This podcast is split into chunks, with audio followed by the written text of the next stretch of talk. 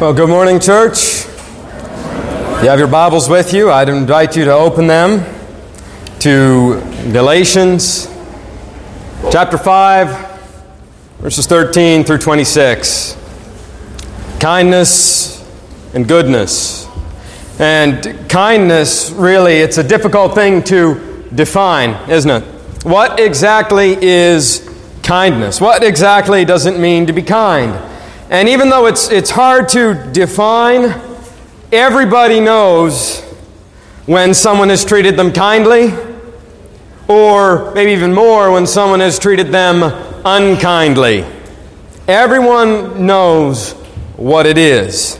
In a sense, the same can be said about goodness. Now, of course, they, they can be defined, and we will define them biblically, but if you were to say, this is what kindness or goodness looks like in practice, or this is how you practice kindness. Uh, there are so many ways to show it, it defies confinement. Kindness and goodness have broad expressions that touch every action and thought and word. For instance, you can do many kind acts and not be a very kind person, can you? And you can do what appear to be good things, and yet the Bible says no one does good, not even one. And so these two fruit of the Spirit are, are difficult to pin down, and I think the reason why they're so difficult to pin down is because they're, they're fundamental to what it means to be a Christian. They're, they're one of the base level fruits. You can look at a building, for example, and you can see the color of the building. You can count how many windows. You can see the slope and the size of the doors. But there is a foundation under it that you can't see. And kindness and goodness work as a foundation under all of the actions, the outward actions of a Christian. And though kindness and goodness express themselves in many ways, it's this foundational part that maybe eludes us. And so this morning we're going to make an effort to track it down. And, and of course, we're going to look at the way that some of these uh, things are defined biblically. But what we really want to get down to is what does the Spirit of God create in us when it is working kindness and goodness? So let's look at our passage this morning Galatians 5 13 through 26. The fruit of kindness and goodness. For you were called to freedom, brothers, only do not use your freedom as an opportunity for the flesh, but through love serve one another. For the whole law is fulfilled in one word you shall love your neighbor as yourself. But if you bite and devour one another, watch out that you are not consumed by one another. But I say, walk by the Spirit, and you will not gratify the desires of the flesh. For the desires of the flesh are against the Spirit and the desires of the Spirit are against the flesh, for these are opposed to each other to keep you from doing the things you want to do. But if you are led by the Spirit, you are not under law. Now, the works of the flesh are evident sexual immorality, impurity, immorality, sensuality, idolatry, sorcery, enmity, strife, jealousy, fits of rage, rivalries, dissensions, divisions envy, drunkenness, orgies, and things like these. I warn you, as I warned you before, that those who practice such things will not inherit the kingdom of God. But the fruit of the Spirit is love, joy, peace, patience, kindness, goodness, faithfulness, gentleness, self control. Against such things there is no law. And those who belong to Christ have crucified the flesh with its passions and desires. If we live by the Spirit, let us also keep in step with the Spirit. Let us not become conceited, provoking one another, envying one another. Well, let's pray. Lord, thank you for this morning. Thank you for all of your goodness and your kindness towards us. I pray that we would not take it for granted, but that we would be able to always give thanks with grateful hearts for what you have done for us and all the things that you have done for us. Lord, I pray that you would help us to see what the Bible calls us to and what your Spirit is working in us and what you are like in kindness and in goodness. I pray that you would be with those yesterday who heard the gospel at the pig roast. Lord, I don't know where the hearts of anybody is, but you do, and I pray, Lord, that you would work your salvation in them, that you would give them the grace to believe what they heard. that the fellowship we enjoyed together, would speak to the reality of the love of Christ. Thank you, Lord, for your many promises, for your many graces, and for all of your goodness. Help us, Lord, to leave this place with more thankfulness in our hearts for what you have done and who you are. In Jesus' name we pray. Amen. Well, so far we've been looking together at what it means to keep in step with the Spirit. We've seen the priority of love, the power of forgiveness, the person of Christ, the peril of being easily provoked, the presence of joy, and the preserving that comes by peace and by patience. All of these things are the work of the Spirit in our lives as He transforms us into the image of Jesus Christ. And in one sense, it's really not so much a transformation as it is a restoration. Have you ever seen with uh, old paintings, and as time goes on, the paintings become covered in grime and, and residue as, as age wears on them, and then they take the painting and they restore it, and it looks as good as new.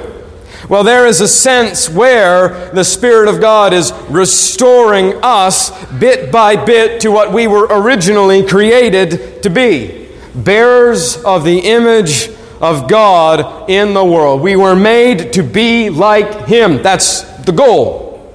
And in the beginning, when God made all things, He made them good. Why did He make them good?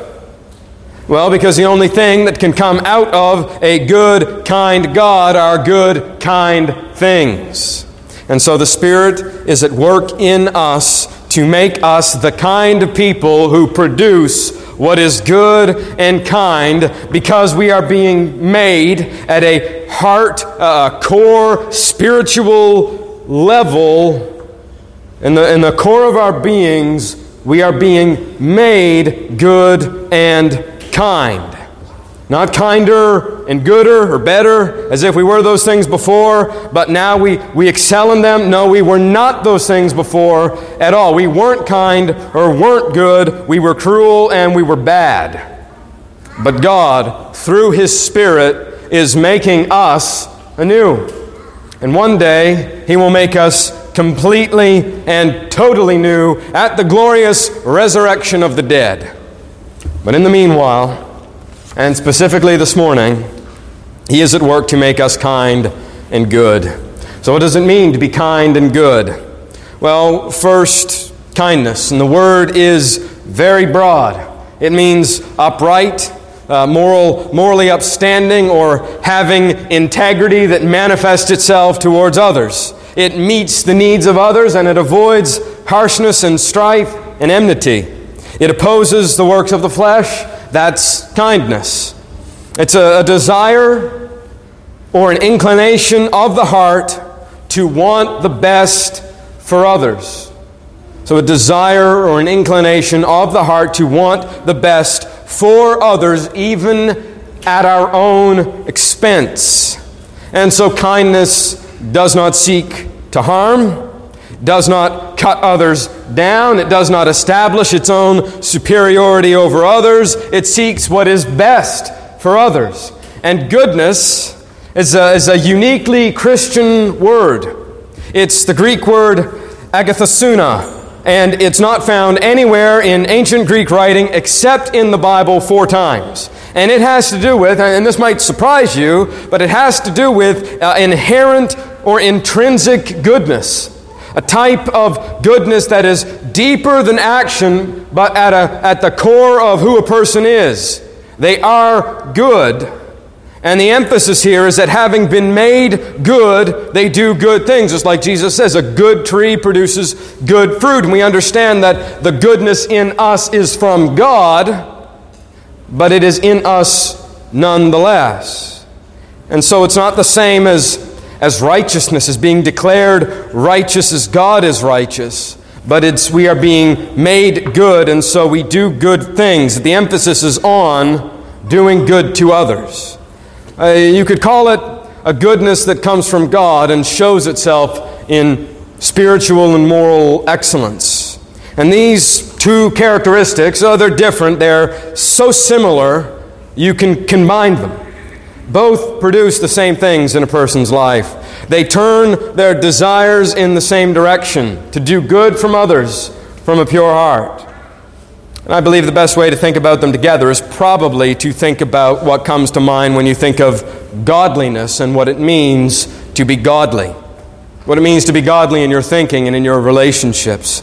That's kindness and goodness, the Spirit producing godliness in us. And in the Bible, godliness, or when a person is called godly, it always means that they have lived a kind of life that sets them apart from the world around them in terms of their moral integrity and their desire and seeking to do good to others. They're not like the world around them in which they live, but are aiming at becoming like God, to be good like Him, aiming to be good like He is good to us. And so there is a lot of overlap between these two words. Both possess a disposition of doing good to others, both have to do with having right motivations for those good works. They both forbid a harshness and cruelness. They both seek the welfare of others. In fact, sometimes the word kindness is even translated as goodness. And so we will look at them together and how they express themselves. We'll look at the source of kindness and goodness and some of the things that hinder them. And I want to begin with hindrances. Right, so we'll look at that by way of negate. What is kindness and goodness by way of negation? Right, there are some things you can only understand by looking at what it's not. For example, we talk about infinity. Well, what is infinity? Uh, nobody can really define infinity. They can just say, well, it's not finite.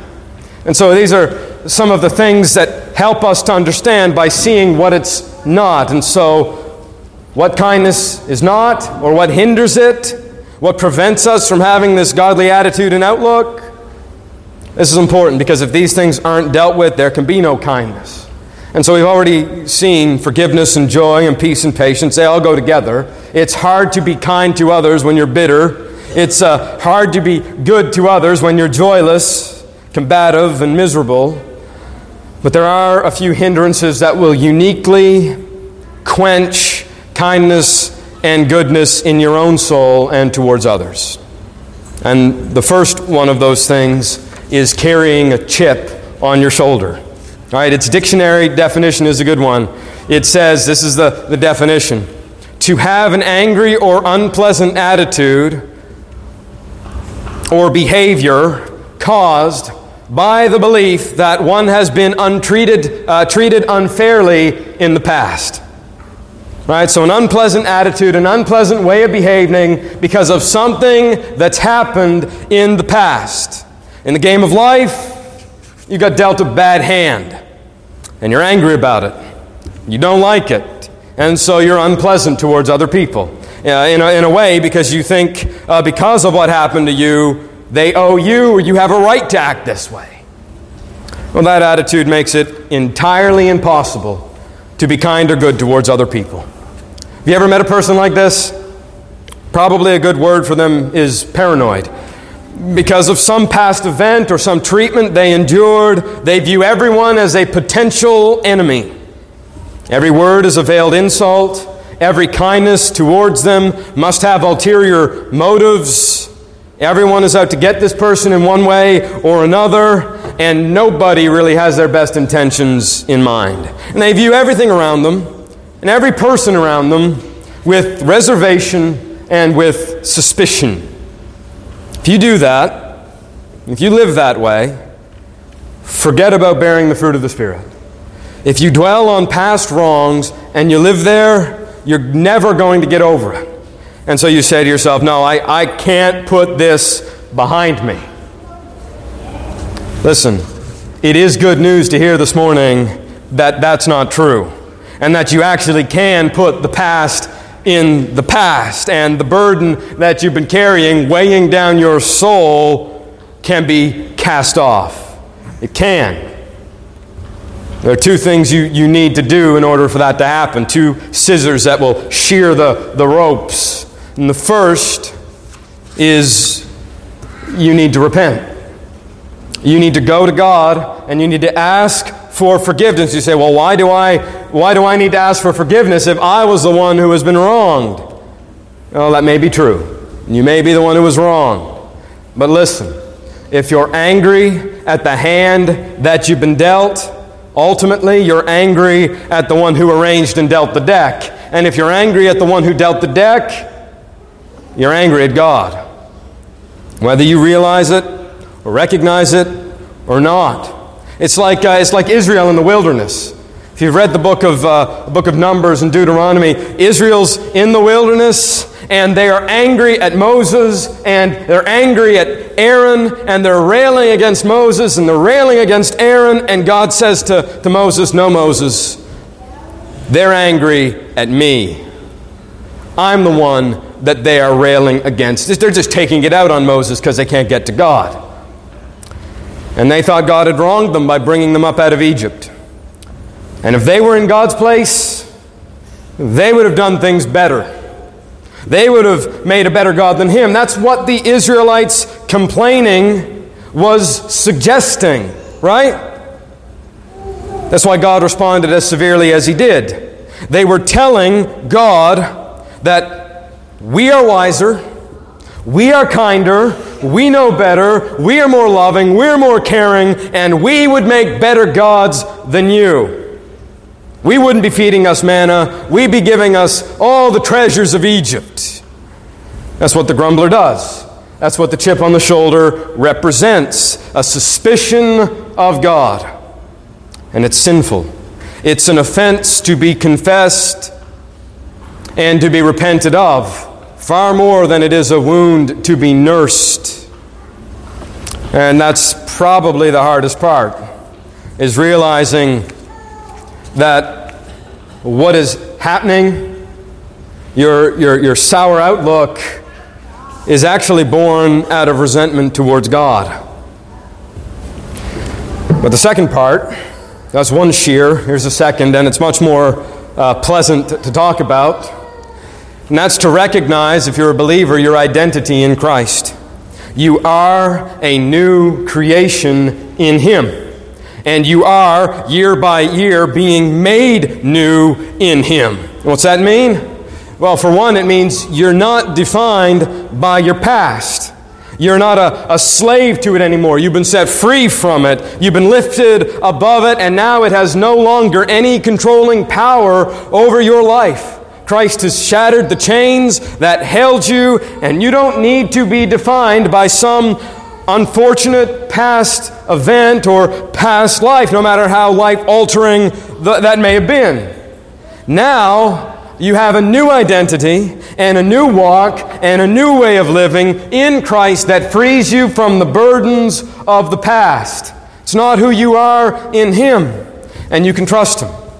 And you can trust what he said, his word, that whatever did happen then, as unpleasant as it was, God is working it for your good and for, your glo- uh, for his glory, and you can believe him.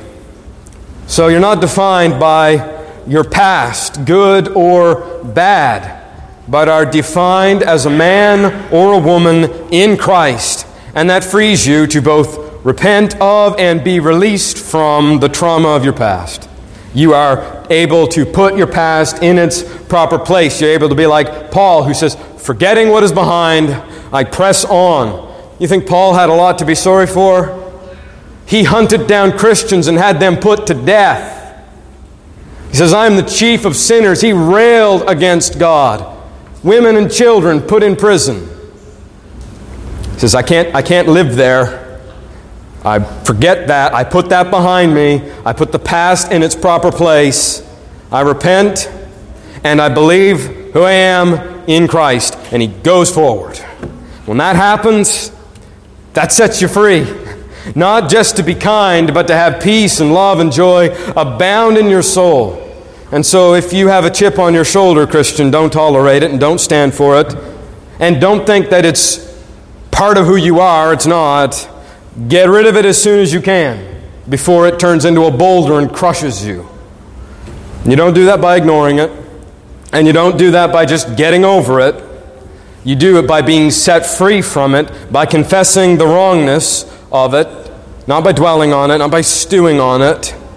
And you believe instead that you are a new creation in Christ. Second hindrance. So that was one. Dwelling too much on the past. Second hindrance, pettiness. Now, I know there are many places we could have gone. I had to pick somewhere, and so I picked pettiness. Because pettiness is much more malicious than you think. If kindness is most fundamentally desiring good for others, and goodness is possessing the, possessing the virtue to do that good, pettiness opposes it. And you know what I mean by pettiness right? Someone who always has to be right, is always criticizing, is always correcting, and can never seem to overlook anything. But kindness, it covers sins, it covers errors, it doesn't have to be right all the time. Now, I'm not talking about gross and heinous sins. Right? Love does not indulge in those. It exposes them. It deals with them gently, to be sure, but it deals with them nonetheless. Deals with those sins that would destroy the community of faith or imperil the witness of a Christian or threaten their well-being or threaten their family. And the Bible clearly distinguishes between those kinds of sins that destroy and the daily, normal struggles that all Christians face. Yes, all sin is terrible, don't misunderstand, but not all sin is the same. Pettiness does not make that distinction. It's always correcting, always rebuking, always disapproving, never overlooks, and often the person who is, who is doing this, who's petty, sees it as a display of their own righteousness. Right? I'm a Christian now. I hate sin. I must crusade against it, all of it, all the time, and not let a single offense against me or against God go unrectified. That's probably a sign of immaturity more than it is of maturity. So if you feel the tendency or the pull to criticize every little thing or correct people for all of their wrongs, you don't have to. Right? It's, it's not a sign of zealousness to always correct, and it's not a sign of lukewarmness to cover sins. It's a sign of immaturity. You, you, you know what sin is, but you haven't yet grasped what love does. And so, if it's some small thing, if it's not a matter of, of serious biblical doctrinal faithfulness, maybe you ought to just overlook the offense. Now, one of my favorite examples of this is from uh, Dale Carnegie's book, How to Win Friends and Influence People. And I heard it by way of R.C. Sproul. He was telling the story. He says there was an Australian pilot from World War I, and he was being honored at a, at a banquet for some exploit of his. He flew halfway around the world or something. And uh, Mr. Carnegie, in his book, relates being there, and he says this. So, this is the quote from, from the book. It says, I was attending a banquet one night given in Sir Ross's honor. That's the pilot. And during the dinner, the man sitting next to me told a humorous story that hinged on the quotation There is a divinity that shapes our ends, rough hewing them how we will. The raconteur mentioned that the quotation was from the Bible. He was wrong. I knew it positively. There couldn't be the slightest doubt about it. And so, to get a feeling of importance and to display my superiority, I appointed myself as an unsolicited and unwelcome committee of one to correct him. He stuck to his guns. Why? From Shakespeare? Impossible. That's absurd. The quotation was from the Bible, and he knew it. Well, the storyteller was sitting on my right, and Frank Gammond, an old friend of mine, was seated at my left. Mr. Gammond had devoted years to the study of Shakespeare, and so the storyteller and I agreed to submit the question to Mr. Gammond. Mr. Gammond listened, kicked me under the table, and then said, Dale, you're wrong. The gentleman is right. It is from the Bible. On our way home that night, I said to Mr. Gammond, Frank, you knew that quote was from Shakespeare. Oh, yes, of course, he replied. Hamlet, Act 5, Scene 2. But we were guests at a festive occasion, my dear Dale. Why did you feel the need to prove to the man that he was wrong? I have to struggle with this all the time. I don't know how many times I hear, you don't have to correct everything or be right all the time. And that's not my wife telling me, that's, that's me telling me and reminding myself. I don't always have to correct or prove a point, right? I remind myself all of that. I, I, ask myself, do I really need to do that? And it's usually not, do I really need to do that? It's after I've done it. And I said, did I really need to do that?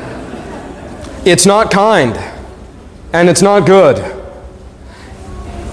It's very unkind because it is asserting one's own superiority at the expense of somebody else. And so it's not the truth of God that's at stake. It's not the destruction of a, of a person that's at stake. It's a small thing. And when I confront that, I know I'm lacking kindness. I'm not seeking the good of the other person. I'm seeking my own exaltation at their expense. That's pettiness, and that's why it's so opposed to kindness and to goodness. In fact, doing something good to another person after treating them this way, that just rubs salt in the wound, doesn't it? It, it patronizes them. It only serves to further humiliate. So don't be petty. You can overlook a multitude of sins and, and let the little things go. And, and don't exalt your own superiority at the expense of another person, but lift them up at your own expense. One more hindrance. And this most accurately is the opposite of kindness and goodness. You think, what's the opposite? It's not meanness or cruelty or malice, it's envy. Envy and jealousy are at the extreme opposite end of kindness and goodness. You say, why is that? Well, because envy does not just want what somebody else has. Right? That's, the, that's, of course, the expression of envy and jealousy.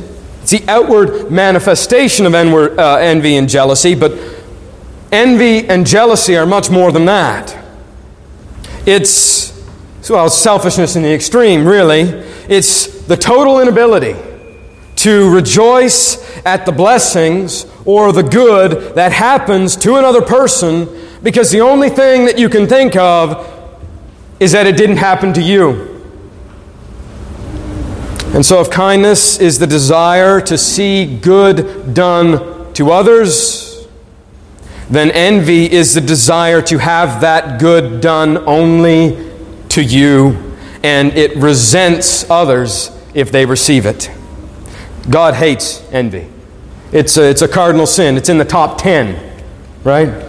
God regards it as extremely destructive to society, extremely destructive to relationships. It's, it is utterly impossible to think any kind thoughts or do any good deeds when envy has a foothold in your heart. And if you think that's just envy, it's no big deal. James 4 2. You desire and you do not have, so you kill. You covet and cannot obtain so you fight and you quarrel. I mean, how many wars are fought over envy? I want what they have. I can't rejoice at what they have. The only time I can rejoice about it is when it's in my possession. And so armies march in. How much political division in the world can be traced right back to this? One group is envious of another either their position or their possessions, and they're warring against them. This is what produces wars, where hundreds of thousands of people are killed. This is why husbands and wives fight each other. One of the reasons envy and jealousy. Theft is a result of jealousy. Right? Nobody ever stole what they didn't see and want first. And instead of rejoicing, Instead of rejoicing that God has blessed another person, people froth with unholy anger, certain that God has wronged them by giving someone else and uh, what they desired and doing good to them. This is why envy and jealousy, why covetousness and are so out of place for the Christian. We ought to be able to rejoice when good things happen to other people. We ought to be able to rejoice when others are advanced, even if it's at our own expense, even if it's something that we want and it's given to them. So, a truly kind, truly Christian attitude is this you and your coworker both want a promotion at work, and he gets it, and you don't. Kindness rejoices for that coworker. Genuinely, sincerely.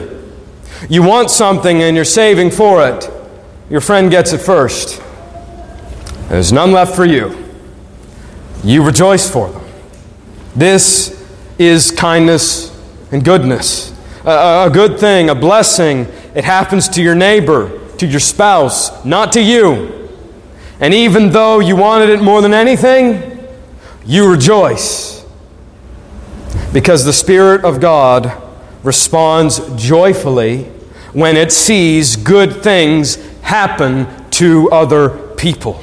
And that's the essence of kindness. It never asks, why do good things never happen to me? It doesn't lament, always the bridesmaid, never the bride. Because a kind spirit, listen, a kind spirit finds as much joy in good happening to another person as it would if that same good was happening to them. That's at the root of it. Loving others is better than yourself. Kindness and goodness do not only oppose misery and pettiness and envy, they actually produce something. And it's probably the clearest way this attitude of kindness and goodness expresses itself, and that's by benevolence towards others. And that word benevolence, you could just think of it as doing good. Kindness and goodness are expressed by doing good to other people. And if they aren't expressed, they aren't real. James, again, chapter 2, 15 and 16. If a brother or sister is poorly clothed, lacking in daily food, and one of you says to them, Go in peace, be warmed and filled, without giving them the things needed for the body, what good is that? It's no good at all. When you see a person in need or you hear of a need, as a Christian, we ought to do good, not just desire good or wish well. In fact, it's one of the reasons we've been given the possessions that we do, to share them and to be generous to others. Not only that, it furnishes the gospel. I mean, Proverbs 18 16, a man's gift makes room for him and brings him before the great. You're doing good to others and seeking their good above your own. It might surprise you, but that actually endears people to you and maybe inclines their ears to your message. It puts you in good standing with others, even if they don't believe you. They'll respect you because of the kindness you've shown them. Kindness and goodness open doors for the gospel. Well, Peter, 1 Peter 2:15. For this is the will of God, that by doing good uh, you should put to silence the ignorance of foolish people. That's the will of God. Did you know that? You want to know what the will of God is for your life? At least one aspect of it. There are others, but one major aspect that your good works will silence those who accuse and oppose Christianity. You know, sometimes we think it's, uh, it's apologetics and wrangling over words that really will make an impact on our accusers. I think it was Calvin who said apologetics, right? Arguing for the truthfulness of Christianity. He said it cannot convert the soul, but it will close the mouth of the obstreperous. That's true. But in this case, actions speak louder than words. Because if you win the debate, you win and he loses, and his opinion remains unchanged. But if you show your opponent kindness and you're active in good works, that's what will silence him. That's what will cause him to take pause and consider how you practice what you preach. Now, I forget who was telling me, uh, someone came to a church much like our own, and after the service, uh, everyone was still together. They were enjoying each other's company. They were loving one another, doing good to one another with their time and with their uh, company, with their affection. And the person said something along the lines of if Christianity can produce this kind of people in this kind of world, there must be something powerful at work. Because God is glorified. And God was glorified, and the accusations of his enemies silenced by the kindness and goodness of his people. Matthew 5:16. It says in the same way let your light shine before others that they might see your good works and give glory to your Father who is in heaven. Our good works give glory to God. Why? Well, because we represent him and we do our good works in His name, and He receives the glory. Now, I want you to think about this for a moment. I want you to think about what I'm about to say because it's very important. It has a tremendous impact on how we think of generosity as, as Christians. We talked about that last week Christian giving and, and generosity. And think about this. I want you to imagine that you have a great need before you. Now, maybe it's personal, right? You're struggling to pay the bills. Maybe it's benevolent. You're trying to raise money for the poor. Maybe you're in charge of a ministry. You need funds. And then a wealthy philanthropist, he hears of it, hears of the need, and so he dispatches one of his employees, one of his managers, to come to you in the company helicopter. It lands in your yard. Man gets out, comes forward, hands you a check which exceeds the need that you were facing, and now you are left with an abundance. Now, when he does that, who gets the glory? Does the employee or does the one for whom he works? Well, it's the one who he works for. It's the name on the check, the name that's on the transportation. That's who receives the praise. The manager is just the messenger. He isn't giving anything of his own. He is providing to you out of the abundance of his master. And the master gets the glory. Now, in that example, if you were to place yourself in there somewhere, where would you be? Now, I imagine most of us would think that we were the recipient of the check, right? We're the one in need. That's not you. You're actually the messenger, the steward of God coming in the company transportation to distribute the abundance of your master. That's the Christian. And all that you have and all that you possess has been given to you, yes, to meet your needs, but the superior reason is to make God look great and to show Him as more precious and more valuable than anything that in this world money can buy. You are His stewards in the world, and what you have has been given to you by Him and for Him. And it's not just money, it's time, skills, words, all of it has been purchased by Christ and restored to you for the doing of good.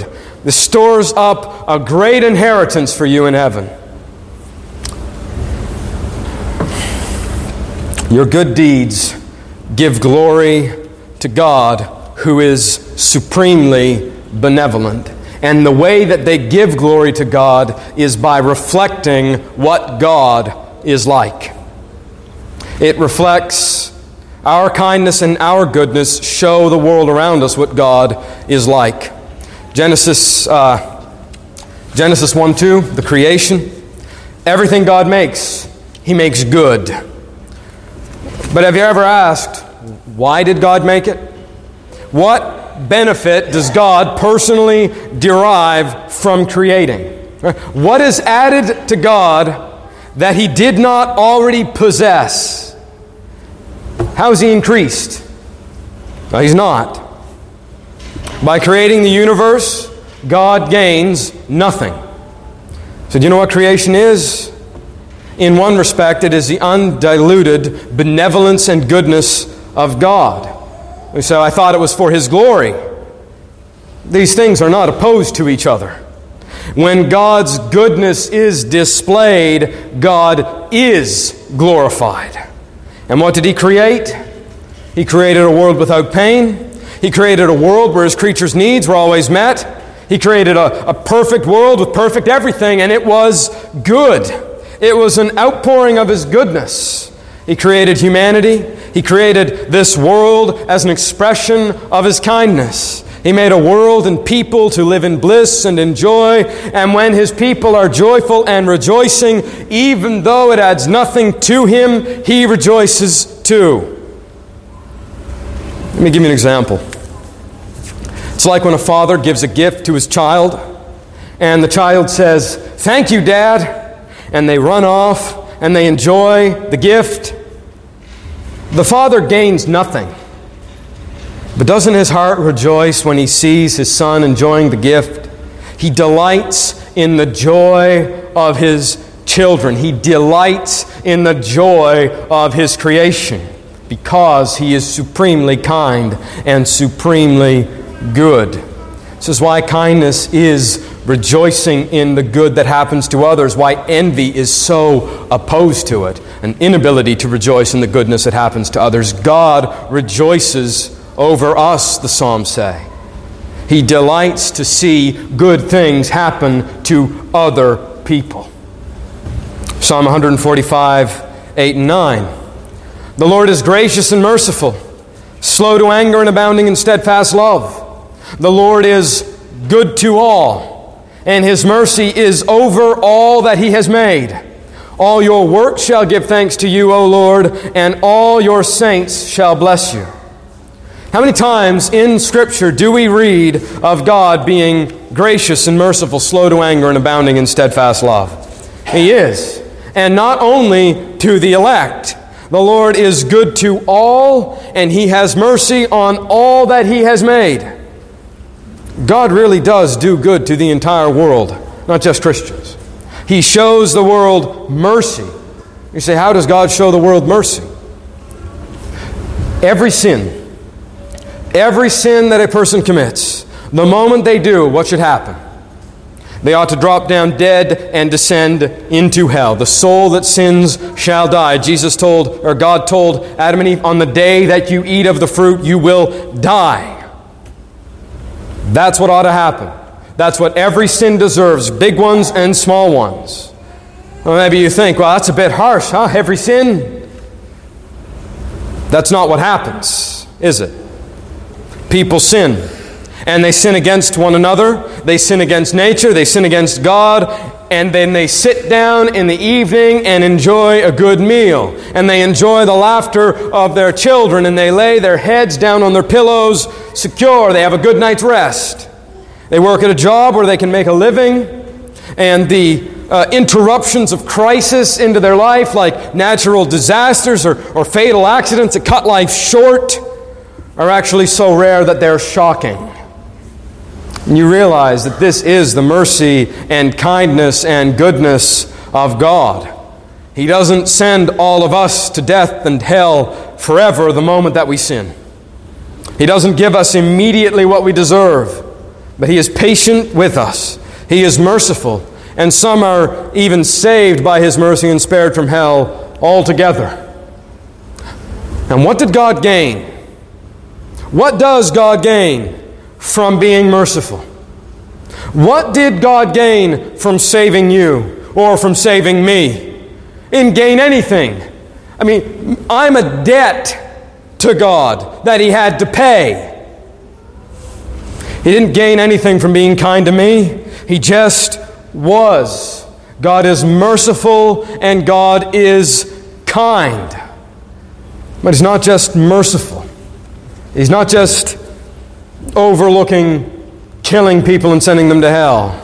He actually does good, life giving, life sustaining things for all people, whether they love Him or not. Matthew 5 43 and 44, or 43 through 45. You have heard that it was said, You shall love your neighbor and hate your enemy. But I say to you, Love your enemies. Pray for those who persecute you, so that you may be sons of your Father who is in heaven. For he makes his sun to rise on the evil and on the good, and he sends rain on the just and on the unjust. God loves his enemies. God does good to his enemies. how do you know God does good to his enemies? Every single morning the sun rises and gives light to the world. What would it be like to live in total darkness? I mean, listen, if you had enemies and it was within your ability to plunge them into total, absolute darkness so that they couldn't see their hand in front of their face, if you could do that, would you do it? If you were the one who gave them life and upheld them, and yet they railed against you, denied you, hated you, killed your children, would you bless them? Or would you send them rain? What's that mean? That means He sends crops, food, He nourishes them with life giving sustenance. And not only that, it tastes good. You, you, you realize, right? Food could taste like the dirt that it grows from. It could taste like the worst prison food you could imagine dungeon gruel. I mean, have you ever once thought of that? The kindness of God manifested in the fact that our world is colorful and that food tastes good. It didn't have to be that way, it could have been very different. Everything could have been gray and bland and awful, and God could have sucked every ounce of joy out of the world the moment we rebelled against Him. And yet, even the pagans and the atheists enjoy and participate in the goodness of God. Don't you see that in the life of Christ? He feeds 5,000, knowing that in a very short while, most of them will turn against him. He heals ten lepers, knowing that only one is going to return and thank him. He nurtures Judas for three years and washes his feet, knowing he would betray him. He dies for his disciples, knowing they would abandon him, and he does it because he is good. It's just goodness and kindness coming out of him, overflowing from him. He seeks to do good to others regardless of what he gets in return. That's who he is. James 1:17 Every good gift and every perfect gift is from above, coming down from the Father of lights, with whom there is no variation or shadow due to change. And what does this mean? Every good thing that you enjoy, every good thing that anyone enjoys, ever, Anywhere, from the tribesman in the Amazon jungle to the businessman in Manhattan, from the Muslim in the Middle East to the atheist communist in China, every time they enjoy a bite of food, every time they get a good night's rest, every uh, time they have the satisfaction of a job well done, joy of a child, comfort of a spouse, deliverance from calamity, it does not matter what it is, every good thing that they enjoy comes to them from God. And every good thing you enjoy comes directly from His hands. And this kindness of God, what's the goal? It's to lead people to repentance. That's the reason why we, cooperating with the Spirit, work kindness and goodness, not just to give glory to God, though that is supreme, and not just for the good of those who receive it, and not only to store up treasures in heaven but to store up people in heaven. And when the world around us sees our patience, sees our kindness, our generosity, and our goodness, they see in a small, limited, feeble, but real way, they see God at work. They see His hands and His feet and His mouth and His heart. And so, how should people respond to the goodness and kindness We'll close with this Romans 2 4 through 8. Or do you presume on the riches of his kindness and the forbearance of his patience, not knowing that the kindness of God is meant to lead you to repentance? But because of your hard and impenitent heart, you're storing up wrath for yourselves on the day of wrath when God's righteous judgment will be revealed. He will render to each one according to his works to those who by patience in well doing seek for glory and honor and immortality, he will give eternal life.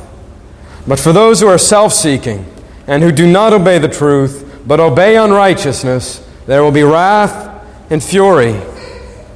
For those who do good, who love him, who are patient in well doing, who are thankful, there will be glory and honor and eternal life. But for those who do not, and who take his kindness towards them for granted, who never give thanks, who assume that, well, God just turns a blind eye to my sin, or worse, to deny against all reason and conscience that God even exists. God is not real, and if He is, He doesn't care about the evil that I do. To say, yeah, the sun will rise tomorrow just like it did today.